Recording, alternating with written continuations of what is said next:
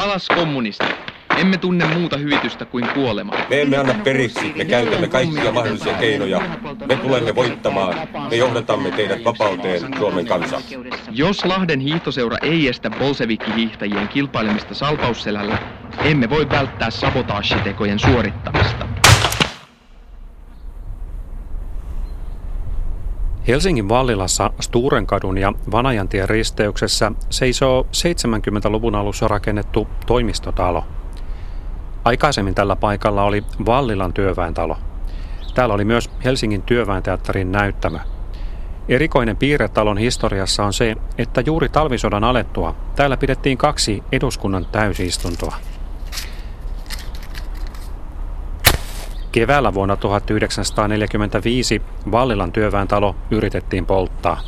Toukokuun puolivälin tienoissa vuonna 1945 tämmöinen pääasiassa Munkkiniemestä kotoisin oleva poikaporukka kävi yrittämässä tuhopolttaa koko rakennuksen ja he, ilmeisesti varsinaiset tekijät, joita oli kolme kappaletta, tulivat tätä Vanajantien puolta pitkin, pitkin päästäkseen tuonne talon kellaritiloihin, kiipesivät tuosta aidan yli ja sitten sinne laittoivat tämmöisen omaa tekoisen yhdistelmän spriipulloa ja sytytyslankaa.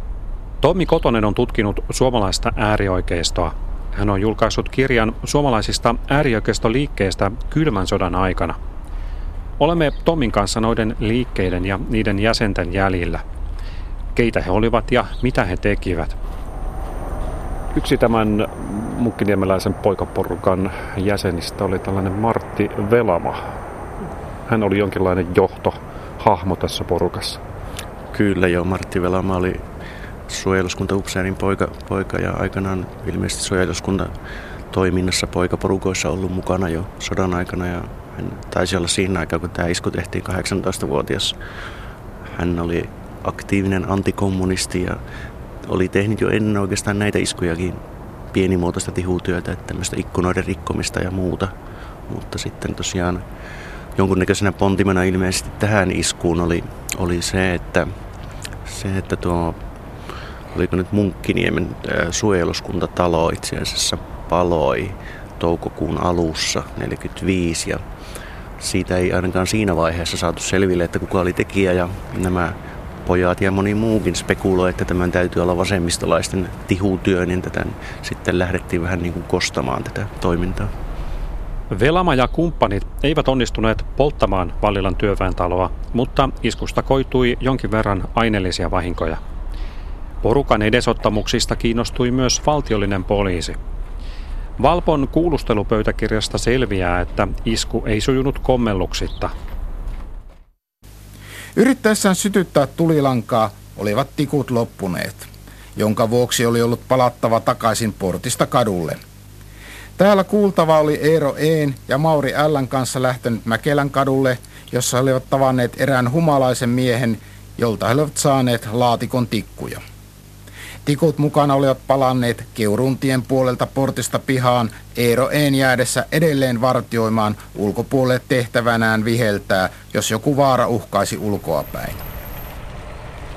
Velamalla ja kumppaneilla oli muitakin tällaisia kohteita. Mitä ne olivat? No aivan ensimmäiseksi itse asiassa ennen, ennen Vallilaakin yritettiin Kai Haagan työväentalolla vähän vastaavan tyyppistä iskua. Ja sitten tuota, siinä nimenomaan toukokuussa 1945 oli useita tämmöisiä vähän vastaavan tyyppisiä iskuja, joissa käytiin sitten kommunistien pääasiassa hallitsemien lehtien toimituksia vastaan, että iskettiin kommunistilehteen, iskettiin vapaan sanan toimitukseen ja muutamaan muuhunkin kohteeseen muistaakseni. Niitä oli useita siinä ja sitten jossain vaiheessa taisi toukokuun lopulla se hetkeksi laantua se toiminta ja siinä oli kesätauko ja sitten elokuussa taas jatkettiin, että oli elokuussa oli taas muutamia iskuja sitten uudestaan. Millainen esimerkki tämä Velman porukka oli 40-luvun loppupuolen äärioikeistolaisesta toiminnasta? No jossain määrin voi sanoa varmaan, että näiden sodan jälkeisiä, niin kuin välittömästi sodan jälkeistä vuosien ajalta aika tyypillinen jopa, että tämän tyyppisiä poikaporukoita jonkun verran esiintyi muillakin paikkakunnilla siihen aikaan, että useasti nimenomaan taustat saattoi olla vähän samantyyppisiä perhetausta, että sieltä on saatu, saatu niin kuin jonkunnäköistä ehkä aatteellista kasvatusta sitten ja toisaalta sitten iältäänkin monesti justiinsa tällaista 15 ja 20 välillä, välillä olevaa nuoriso- tai poikaporukkaa, useimmiten jopa alaikäisiä, alaikäisiä toimijoita. Ja kyllä niissä niin hyvin, hyvin niin kuin samantyyppinen kaava tuntuu olevan kaikissa. Melko lyhytikäisiä useimmat tietysti. Loppuu usein, useimmiten toiminta siihen, että he jäävät jostain kolttosestaan kiinni. Mutta tätä toimintaa voi siis, sitä voi luonnehtia äärioikeistolaiseksi. Kyllä, siinä tietysti oli ihan, ihan tuota, hyvinkin voimakas antikommunismi toki taustalla, mutta sitten toimintamuodot ylipäätäänkin jo oikeastaan luo, pistää luokittelemaan jo ne ääritoiminnaksi sinällään, että oike, kova oikeistolainen ajattelumaailma siinä taustalla ja toimintamuodot oli mitä oli, niin saatettiin kerätä aseita tai ryhtyä tämän tyyppisiin, mitä Velaaman porukka, Velaaman porukka teki, että vähän tämä nyt voisi luonnehtia ehkä terroriteoksikin jopa. Kylmän sodan ajan suomalainen äärioikeisto on monella tapaa jäänyt äärivasemmiston toiminnan kuvauksen varjoon. Jatkosodan jälkeen fasistisluontoiset järjestöt olivat kiellettyjä, mutta aatteet eivät suinkaan kuolleet. Kommunistien asema ja Kekkosen politiikka herättivät suoranaista vihaa, joka johti myös terroritekoihin. 40-luvun loppupuolella äärioikeistolaisia liikkeitä seurasi valtiollinen poliisi. Joo, toki Valpo oli kiinnostunut vähän kaikesta, mistä Valpo, Valpo ei aiemmin ollut kiinnostunut. Eli Valpohan siirtyi, siirtyi siinä sodan jälkeen kommunistien käsiin ja oikeastaan käänsi valvonnan kohteensa 180 astetta toiseen suuntaan. Että ryhdyttiin tietysti erityisesti valvomaan ja seuraamaan näitä 30-40-luvulla IKL ja muissa ryhmissä toimineita, mutta myöskin sitten tämmöisiä ilmiöitä, jossa jossa sitten ajateltiin, että tämmöinen fasismin uusi nousu tai muu vastaava on mahdollisesti takana. Ja nämä poikaporukat oli tietysti yksi heidän niin kuin hyväkin seurannan kohde sikäli, että he saivat myöskin perusteltua niin kuin oman toimintansa ja toimintansa laajuuden ja nämä kaikki niin kuin seurantansa ja jahtinsa. Näiden poikaporukoiden jahdin kohdalla ehkä vaikka tosiaan niin kuin näin jälkikäteen kun ajattelee, mitä ne poikaporukat teki, niin sinällään saattoi olla ihan aihettakin puuttua niiden toimintaan, mutta lopulta se osittain kääntyi myös valpoa itseään vastaan, että lehdessä sitten saatettiin kirjoitella näistä porvarillisessa lehdessä erityisesti saatettiin kirjoittaa näistä paljastuksista, mitä Valpo teki, että nämä on vain pelkkien poikaporukoiden puuhastelua, että miksi näitä jahdataan.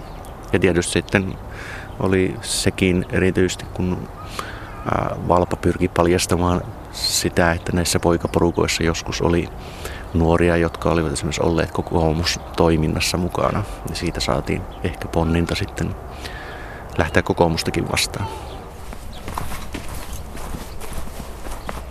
Vallilasta jatkamme Tomi Kotosen kanssa matkaa Kallioon. Palataan vielä hetkeksi Martti Velaman porukan edesottamuksiin. Täällä Vaasankatun neljäs kalliossa myös tapahtui. Mitäs hän täällä puuhasi? No tuossa Vaasankatun nelosen kohdalla oli siihen aikaan, siihen aikaan mahtaako olla vielä silloin päätoimittajanakin Raul Palmgren tällaisessa vasemmistolaislehdessä kuin Vapaa Sana. Sen sivukonttori sijaitsi tässä Vaasankadulla, Vaasankatu nelosessa. Ja elokuussa 1945 Velaaman porukoinen sitten päätti toteuttaa yhden iskuistaan tähän, tässä paikalla. Tällä kertaa, tällä kertaa isku toteutettiin niin, että spriin ja sytytyslangan ohella käytettävissä oli ilmeisesti hieman dynamiittiakin. Viime yönä, noin 10 minuuttia yli puolen yön, tehtiin vapaan sanan Vaasan katu neljässä sijaitsevaan konttoriin pommiattentaatti.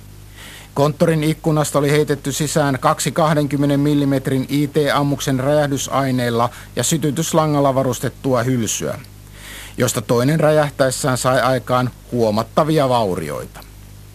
Niinpä konttorin kalustoa särkyy, vesijohto rikkoutui ja talon ikkunaruutuja meni rikki. Myös vastapäisen talon muutamista huoneista räjähdys rikkoi ikkunat. Noin puolta tuntia myöhemmin paikalle rientäneet rikospoliisit löysivät konttorihuoneesta toisen räjähtämättä jääneen pommin. Näin Vaasankadun iskusta uutisoi Vapaa Sanalehti.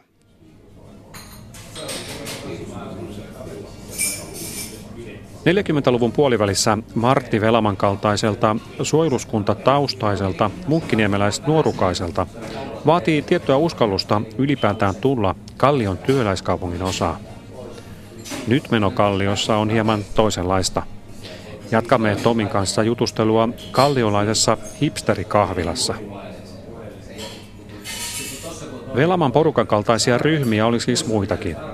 Yksi niistä kutsui itseään aktivisteiksi. Näissähän tietysti, niin kuin nimiikin sanoo, niin aktivistit, aktivistit vähän hakee niin kuin innoitustaan historiasta ja Suomen vapaustaistelusta ja tämän tyyppisestä toiminnasta. Että vähän voisi kai ajatella, että, että niin kuin ideologialta myös, myös sukulainen joka tapauksessa ää, Velaamon porukon kanssa, että kovin tarkasti se nyt ei ollut ideologisesti määritelty, että mitä sitä tehtiin, mutta että ehkä tärkeämpää oli sitten tämmöinen kansallismielinen asenne ja vastarinnan korostaminen ja näin poispäin. Joskus saatettiin näissä porukoissa, toki niin kuin Velaamon porukassakin, ää, kirjoitella tai puhua, jos vähän rankemminkin termein niin kuin kansallissosialismista tai fasismista, että Velamon porukkakin taisi jossain yhteydessä esittää itsensä Munkkiniemen fasisteina tai muina, mutta ainakin se, miten mä itse sitä tulkitsen, on, on enemmänkin sitä, että siinä haluttiin sitten niin kuin pelotella hieman vastapuolta ja ehkä, ehkä sitten esittäytyä itse niin kuin voimakkaana ja tämmöisenä voisiko nyt sanoa sitten, sitten että fasismi saattaa heille ilmentää tällaista voimakasta vastarintaa tai muuta. Tai enemmän symbolista sinällään se käsitteiden käyttökin niissä yhteyksissä. Punainen Valpo nosti julkisuuteen muutaman tällaisen poikaporukan. Valpo halusi osoittaa, että se on tehokas saadessaan haaviinsa tällaisia vaarallisia ryhmiä. Jyväskylän ja Porin seudulla toiminut Iikur Chapel-ryhmä keräili aseita ja viljeli kovaa retoriikkaa. Alas kommunistit, emme tunne muuta hyvitystä kuin kuolema. Kansalaiset, kääntäkää aseenne ihmiskunnan suurinta vihollista, kommunismia vastaan. Suomalaiset, olemme kansallissosialisteja, emmekä kommunisteja. Sosialistit, kommunistit, pois ammattiyhdistyksistä ja luottamustoimista, sillä he saattavat maan täydelliseen epäjärjestykseen. Sosialistit, ajakaa itse etunne. Älkää antako tehdä sitä niiden, jotka yrittävät ajaa teidät helvettiin. Muistakaa kommunistit, pian toimimme. Sanoista tekoihin. No hieman vakavampaa toimintaa, että jos kuitenkin aseita pyrkivät saamaan, saamaan kasaan. No sikäli tietysti, että ainakin osalla porukkaa tuntuu olevan ihan, ihan enempi vähempi vakava, vakavamielistä ajatusta käyttääkin näitä aseita. Et retoriikka Igor Zabelilla esimerkiksi oli kuitenkin jo sen verran hetkittäin jopa veristä suorastaan, että ei ole tietysti täysin poissa oli ajatus, että niitä olisi joskus käytettykin. Useimmissa tapauksissa toki niin kuin, se määrä, mitä aseita, saa, aseita saatiin kerättyä tai niiden aseiden kunto oli semmoinen, että ei niille välttämättä kovin suurta vallankumousta olisi saatu aikaa ja varmaan suurin ongelma lienee siinä, että näillä, näillä pojilla ei olisi ollut kykyä ja taitoa käyttää niitä tosi tilanteessa. Näistä poikaporukoista tulee tietysti vähän hassu mielikuva. Ja jotenkin tuntuu, että heitä ei voi kovin ää, vakavasti ottaa, mutta, mutta ei ehkä he kuitenkaan liian kevyestikään. Niin, kyllä. Siinä oli tietysti retoriikka ja kaikki muu saattoi kuulostaa ihan huvittavaltakin ja organisaatiotkin, mutta ainakin osa heistä oli hyvinkin tosissaan siinä, että mitä ne tekivät, uskoivat siihen asiaansa, vaikka se jälkikäteen kuulostaa täysin mielikuvitukselliselta, miten he saattavat niin kuin ajatella maailmasta ja miten sitä muutetaan. Ja sitten myöskin näin, että se, että he eivät nyt varsinaisesti henkilövahinkoja esimerkiksi saaneet aikansa, niin no eivät he nyt niitä pyrkineet aktiivisesti toki välttämäänkään. Että kyllä siellä niin kuin nähtiin, että, nähtiin, että kun lähdettiin työväentaloa polttamaan, nähtiin, että siellä oli talonmies paikalla, että ei sitä pyritty välttämään siitä huolimatta, että olisi sinällään ihan vakavakin, vakavakin näkökulma siihen voi ottaa siihen toimintaan, että jonkunnäköisestä poliittisesta terrorista joka tapauksessa oli kysymys.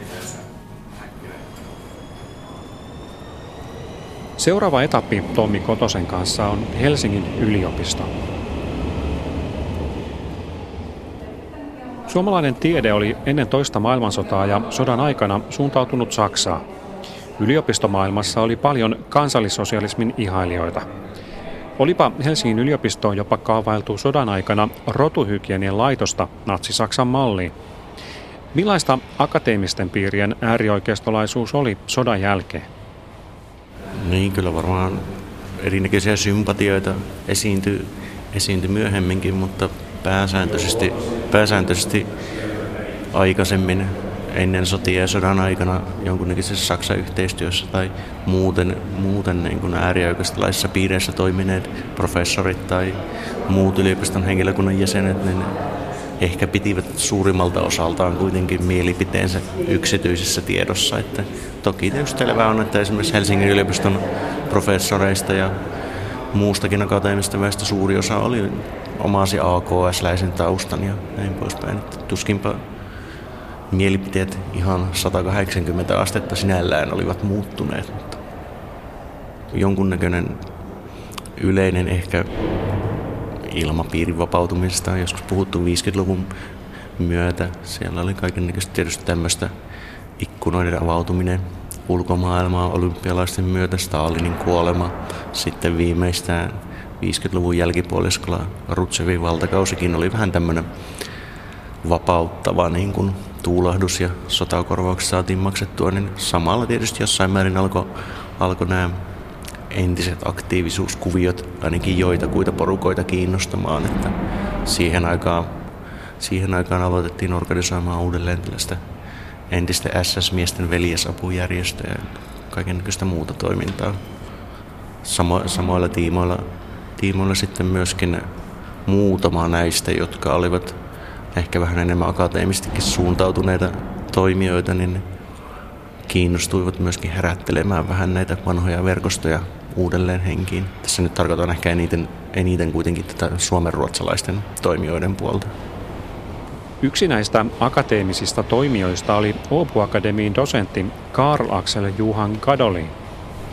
No, hän oli talous, talouspolitiik- talouspolitiikasta kiinnostunut tiedemies, joka toki omasi jo jonkunnäköisiä kontakteja, erityisesti ruotsalaiseen äärioikeistoon jo ennen, ennenkin sotavuosia ja hän esiintyi sotavuosien aikana, aikana tämmöisissä ruotsalaisten antisemitistisen järjestöjen ää, kokouksissa puhujana ja esitelmöitsijänä.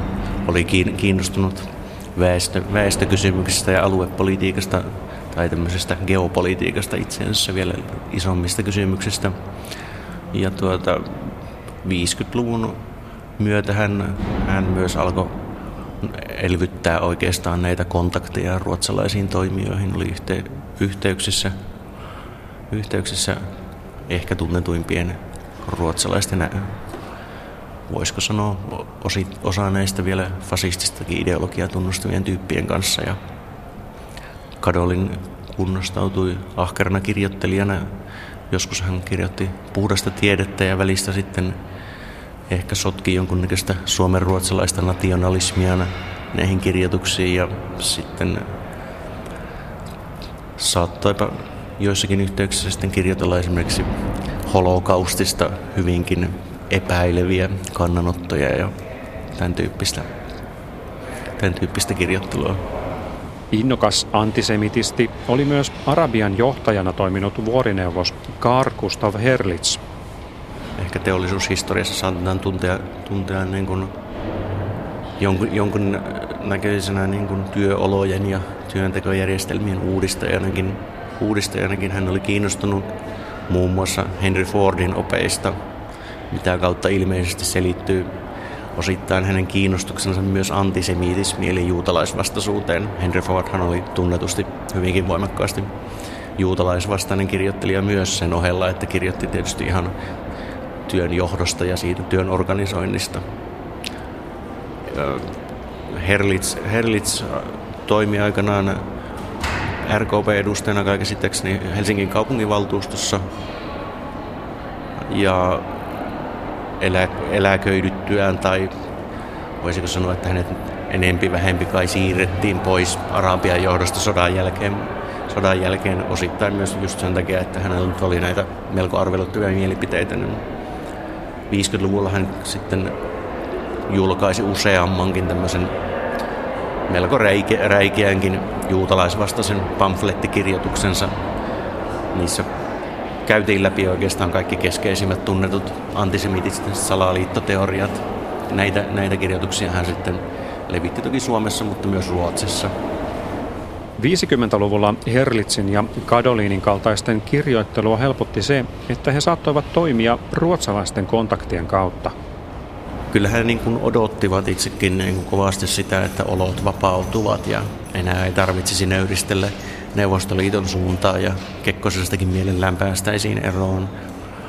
Mutta kyllä siinä varmaan osittain oli sitten myöskin sitä, että, että tuota, ajateltiin, esimerkiksi Kadolin ajatteli, että Suomi on niin kuin peruuttamattomasti jo niin kuin ajautumassa Itäblogin leiriin ja Neuvostoliiton vaikutusvallan alle, niin ehkä hän halusi sitten tämmöisen vanhana pohjoismaisen nordisismin kautta niin kuin yrittää edes avata jonkunnäköisiä ikkunoita. Ja sitten siihen saattoi nämä, nämä hänen ajatuksensa siitä, että miten suomalaiset ovat, suomenkieliset suomalaiset ovat itse asiassa eri rotua kuin germaaniset ruotsalaiset, ne saattoi ehkä, saattoi ehkä liittyä tähän, että Suomen valtiorajojen sisällä oleva kansan aine, se ei välttämättä kaikki nyt sentään ole kuitenkaan ihan vielä täysin turmeltuneita ja nöyrtyneitä, että meillä on vielä mahdollisuus jonkunnäköiseen vapauteenkin kuitenkin olemassa.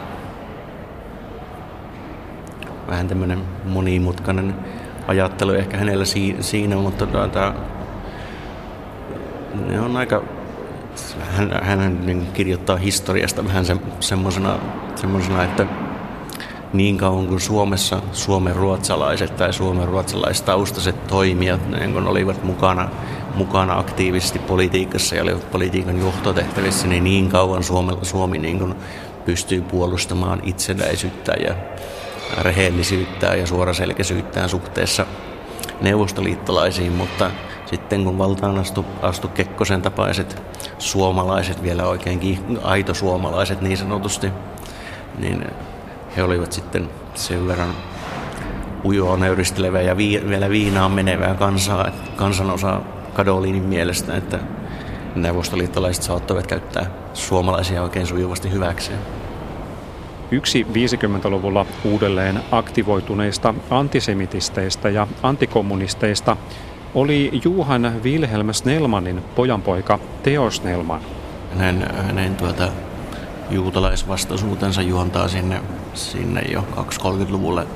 Luvulle ilmeisesti yhtenä pontimena aikanaan oli, että hän, hän vähän skandaalinkäriisesti joutui eroamaan, eroamaan lähetystötehtävistä Tukholmassa ja hän sitten osin tästä, tästä episodista syytti juutalaisia ja myöhemmin, myöhemmin ilmeisesti perehtyi sitten vielä syvällisemmin, jos näin voi sanoa, sitten antisemitismiin ja 5-60-luvulla hän kirjoitteli aika, aika sanotaan nyt näin klassi, klassistyyppisiä suorastaan holokaustin kiistäviä tekstejä lainailla erityisesti saksalaisesta aineistosta. Hän piti yhteyksiä, yhteyksiä useampaankin Saksan äärioikeistopiirien toimijoihin, toimijoihin ja oli ahkerassa kirjeenvaihdossa monenkin tyypin, tämän, tämmöisen tyypin kanssa. Samoin toki piti yhteyksiä ruotsalaisiin aatetovereihin, jos näin voi sanoa. Ja jotenkin veti myös sitten isoisänsä näihin keskusteluihin. Kyllä jo, siis Teos Nelmanilla oli jo 40-luvulta asti siihen aikaan, kun hän, hän tuota, pyöritti, aktiivista kansallis- kansallis-sosialistista toimintaa siihen aikaan. Hän oli tämmöinen pikku pienpuolue, joka myös joutui kielletyksi sitten sodan jälkeen. Niin tuota, jo niissä yhteyksissä hän korosti sitä, että, että äh, hänen isoisänsä edusti tällaista, tällaista kansallisen heräämisen jatkumoa ja kansallisen vapaustaistelun jatkumoa, joka sitten kiteytyi, kiteytyi tuota, Teos Nelmanin mielestä kansallissosialismissa samaan kehitysketjun hän kyllä liitti monia muitakin toimijoita Eino Leinosta lähtien. Tämä ajatus, persoonallisen totuuden etsinnän ajatus, oli suuruudessaan aito kansalliselimellinen ja suurten kansallisten yhdistäjiemme ja herättäjiemme aatteiden veroinen. Siitä syystä on suomalaisella kansallissosialismilla ollut syytä muistaa Eino Leinon sunnuntai-lehdessä lausumia sanoja – Yksi ainoa persoonallinen sana merkitsee enemmän kuin kokonaiset virrat ylimalkaista muilta opittua parran pärinää. Suomalaisen uudistusliikkeen, suomalaisen kansallissosialismin suuret kansalliset esikuvat ovat Väinämöinen, Agrikola, Snellman ja Eino Leino. Tällaista suomalaista kansallissosialistista kehitysketjua Teosnelman oli hahmotellut 40-luvulla. 40-luvun lopun ja 50-luvun suomalainen äärioikeisto jakautui tavallaan kahteen osaan. Nuoremman polven katuosastoon ja vanhemman polven kirjoituspöytäosastoon. Ylipäätään äärioikeistolainen kenttä näytti melko hajanaiselta. Niille nuorison edustajille, jotka, jotka olivat niin kuin näissä ympyröissä mukana 50-luvulla, niin saattoi olla toki tietysti samat, samat viholliskuvat ja muuta, mutta jos he jostain inspiraatiota haki, niin hakivat sitten ehkä osittain suoraan Saksasta ja sitten jossain määrin IKLstä ja näistä suuremmista aikaisemmista toimijoista, kun taas sitten Teos Nelmanin kaltaiset toimijat ehkä lämmittelivät niitä omia vanhoja ideoita. Hehän olivat, Snellman oli aikanaankin IKL kanssa kilpailija ja tukkanuottasilla toki vanhat herrat myöskin sitten haki, yrittivät hakea jonkunnäköistä ehkä maineen palautustakin, mutta myös sitä, että he voisivat jälleen aktiivisesti toimia jollain tavalla politiikassa. Saattavat vedota jopa presidentti Kekkoseen, Kekkoseen tai jossain tapauksessa Paasikiveen, että heille järjestettäisiin kuitenkin heidän osaamistaan ja taitoa vastaavat positiot tässä uudessakin järjestelmässä. Snellman kirjoitteli Kekkosestakin vähän tämmöiseen hetkittäin suorastaan palvovaan sävyyn, koska hän sijoitti Kekkosenkin myös tähän J.V. Snellmanista alkavaan jatkumoon, että tuota, hän on, näki, näki, että Kekkonen, joka ehkä oli jo siihen aikaan joidenkin mielestä päätään pidempi muita suomalaisia poliitikkoja, niin hän oli sitten itseoikeutettu ja luonnollinen kansanjohtaja, Väinämöisen kaltainen hahmo. Mutta ollessaan kirjeenvaihdossa Kekkosen kanssa ja tätä ylistäessä, niin toki Teos Nelman ei millään lailla salaillut sitä, että hän edelleen oli kansallissosialisti itse. Toimitti heti kun Kekkonen valittiin presidentiksi, hän toimitti muun muassa 40-luvulla julkaistun pamflettinsa kansallissosialismista Kekkosen luettavaksi. Mitäs Kekkonen tästä tulmasi? No, Kekkonen kiitteli kirjeestä jo. Ei siinä sen kummempia. Ei tainnut sen tiiviimmin sitten jatkaa sitä kirjeenvaihtoa kuitenkaan. 60-luvulla vasemmistolainen opiskelijaradikalismi voimistui. Äärioikeisto jäi tavallaan äärivasemmiston varjoon, mutta jotakin kuitenkin tapahtui koko ajan. Äärioikeistolaisen toiminnan piiriin tuli uusi sukupolvi ja perustettiin uusia järjestöjä. Usein vanhat toimijat olivat vielä mukana taustalla. Tästä enemmän seuraavassa jaksossa.